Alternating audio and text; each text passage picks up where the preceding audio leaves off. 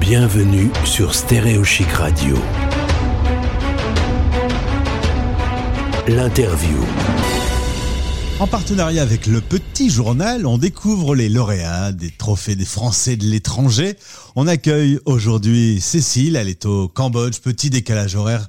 T'es restée levée rien que pour moi, Cécile Exactement. C'est très gentil. Merci beaucoup et bienvenue sur la radio des Français dans le monde. Avant de parler euh, de ce prix et de ta société, un petit mot euh, sur toi. Tu es euh, antillaise, née en Guadeloupe. Et puis ensuite, tu es venu euh, en France pour de 4 à 16 ans grandir et faire des études avant de reprendre le chemin de l'expatriation. Exactement. À 16 ans, j'ai suivi mes parents et j'ai commencé mes études universitaires au Brésil. Est-ce que tu as l'occasion quand même de retrouver cette île de rêve ensoleillée et magique de la Guadeloupe?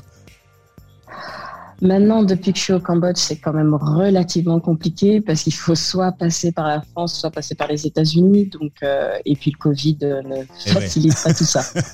C'est vrai que ce satané Covid euh, a rendu l'année et demie euh, difficile. Tu as ensuite vécu 7 ans au Brésil et depuis euh, 10 ans maintenant, tu es au Cambodge. Qu'est-ce qui t'a amené au Cambodge?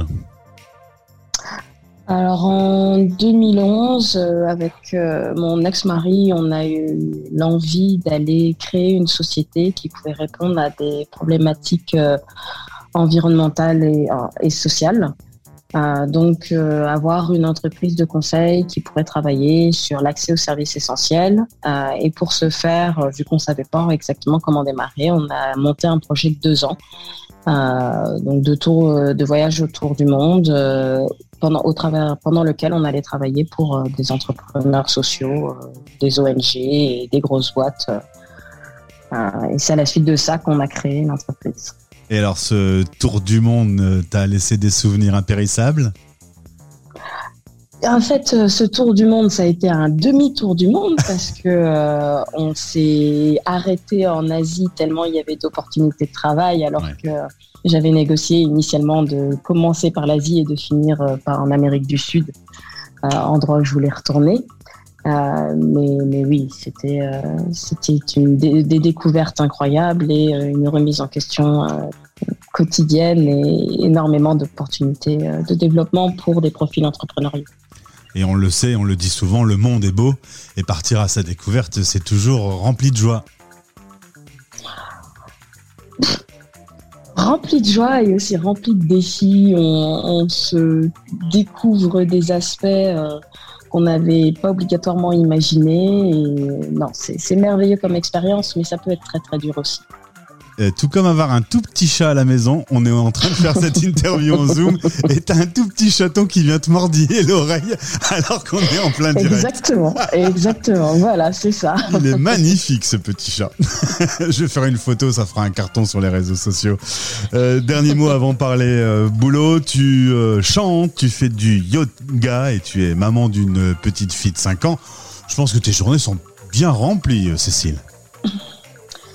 C'est euh, le, le gros jeu de chaque journée, c'est combien de temps va être dédié euh, pour chacune des activités. Euh, voilà. Et le Et soir, à la fin de chaque journée, c'est le bilan, qui est-ce qui a gagné, et on est plus ou moins content. et le soir, de- les radios françaises t'empêchent d'aller te coucher. Pas gentil. Euh, 2011, Bon. CVA. Euh, tu crées CVA Consulting.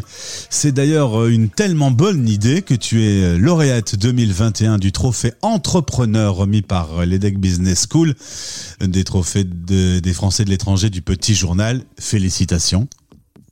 Merci, merci. Ça a été euh, un bonheur euh, de découvrir euh, euh, cette, cette nomination. C'est toujours agréable après tant d'années. Et ouais, euh, depuis dix ans, tu la développes. Tu t'attaques aux problèmes sociaux et environnementaux, euh, que ce soit à travers des missions de conseil ou à travers des projets que tu lances.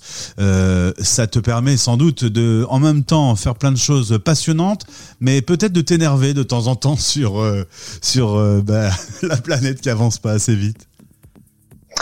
Ouais, en fait, c'est exactement ça. Il y a 2008 à 2010, je passais mon temps à m'énerver. et à un moment, je me suis dit, bon, comment est-ce que j'arrive à mettre mes compétences au service de, ces problématiques? Et c'est comme ça qu'est venue l'idée de bah, moi j'étais déjà consultante euh, qui est venue l'idée de euh, créer une boîte de conseil et euh, d'essayer de, d'au travers de ce métier de conseil, de trouver des réponses à, à, ces problématiques d'accès à l'eau, d'accès à l'énergie, de, de même, même d'accès au financement. c'est très très varié ce qu'on fait. Quand un projet aboutit, est-ce que tu as une fierté qui naît au fond de toi? Oui, oui, bien évidemment, mais j'allais dire, c'est même pas, c'est pas l'aboutissement qui va faire qu'il y a une fierté, c'est les, les petits changements. C'est les petits changements du quotidien qu'on va voir euh, chez les clients, qu'on va voir euh, dans le, le design d'un projet de plusieurs millions, qu'on va voir sur des lois qui vont passer. Voilà, c'est chaque, euh, c'est chaque petit changement qui en soi, bah, c'est comme des, euh, des ripples. Je ne me souviens plus comment on dit ça en français parce que je travaille trop ici. Mais, mais voilà, ça se propage. Donc c'est ça qui est intéressant. Quel est l'avenir pour euh, CVA Consulting? C'est une excellente question. Euh, je dirais euh, très clairement, on à se développer au Cambodge. Avant, avant Covid, on était dans un certain nombre de pays d'Afrique, en Asie du Sud-Est, dans les pays du Pacifique.